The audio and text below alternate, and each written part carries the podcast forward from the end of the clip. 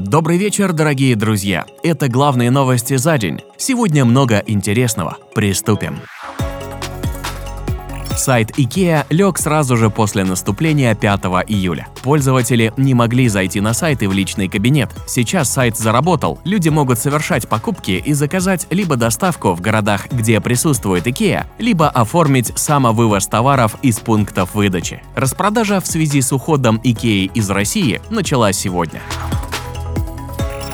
В новой сети ресторанов быстрого питания «Вкусно» и «Точка», которые заместили ушедший Макдональдс, начали продавать пенные напитки. Этой новостью делятся пользователи социальных сетей. Также не обходится и без негатива. Новостные издания пестрят фотографиями посетителей сети, на которых изображен заплесневелый хлеб и тараканьи лапки в бургерах. Сеть «Вкусная точка» открыла уже больше 100 ресторанов по всей России, а всего к сентябрю обещают открыть 850 заведений.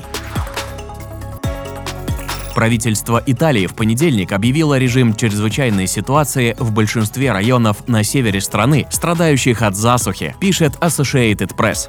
По данным агентства, режим чрезвычайной ситуации распространяется на пять регионов – Эмилию-Романью, Фриули, Венецию, Джулию, Ломбардию, Пьемонт и Венета. В некоторых городах, в частности в Вероне, из-за засухи даже ввели ограничения на использование воды. Стоит отметить, что аномальная жара в этом году наблюдается по всему миру. Из-за засухи и пожаров страдают люди и сельское хозяйство. В частности, жара уничтожает урожай зерновых культур. Все это может обернуться большим дефицитом продовольственных товаров во всем мире.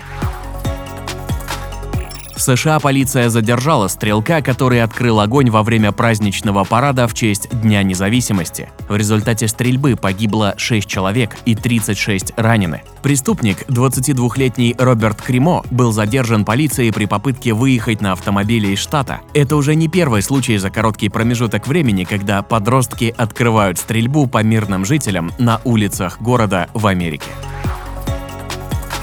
Парижская Эйфелева башня, которую только год назад открыли для посетителей после карантина, ржавеет и нуждается в капитальном ремонте, сообщает The Guardian. Издание отмечает, что к Олимпийским играм в Париже в 2024 году проводится косметический ремонт, стоимость которого составляет 60 миллионов евро, в то время как эксперты отметили, что башню нужно полностью разобрать, отремонтировать и перекрасить, а закрашивание старой краской только усугубляет коррозию. Если бы Гюстав Эйфель посетил это место, у него бы случился сердечный приступ, приводит The Guardian слова одного из управляющих Эйфелевой башни. Цены на электроэнергию в Европе обновили исторические максимумы. Об этом сообщает британская газета Financial Times. В понедельник в Германии и Франции цены за мегаватт-часов базовой нагрузки на следующий год установили новые рекорды, достигнув значений в 325 и 366 евро соответственно.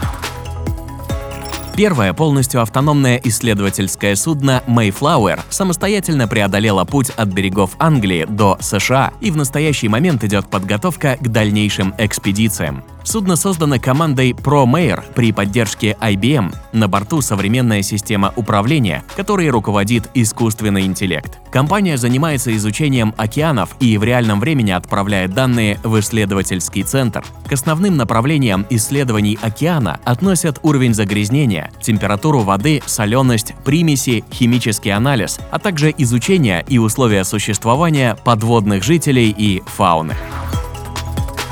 В Японии за серферами будет присматривать искусственный интеллект. В стране наступил пляжный сезон, и многие отдыхающие отправились на пляжи Тихоокеанского побережья. На одном из таких пляжей были установлены видеокамеры, которые в течение полугода проходили обучение с помощью нейросетей, чтобы с большой вероятностью определять обратное течение, которое является причиной 60% смертей от утопления. После выявления опасности спасателям и отдыхающим придет уведомление на смартфон или смарт-часы. Также камеры отправляют информацию о купающихся на пляже в правительственные органы, чтобы в случае угрозы цунами власти смогли оперативно среагировать и избежать жертв.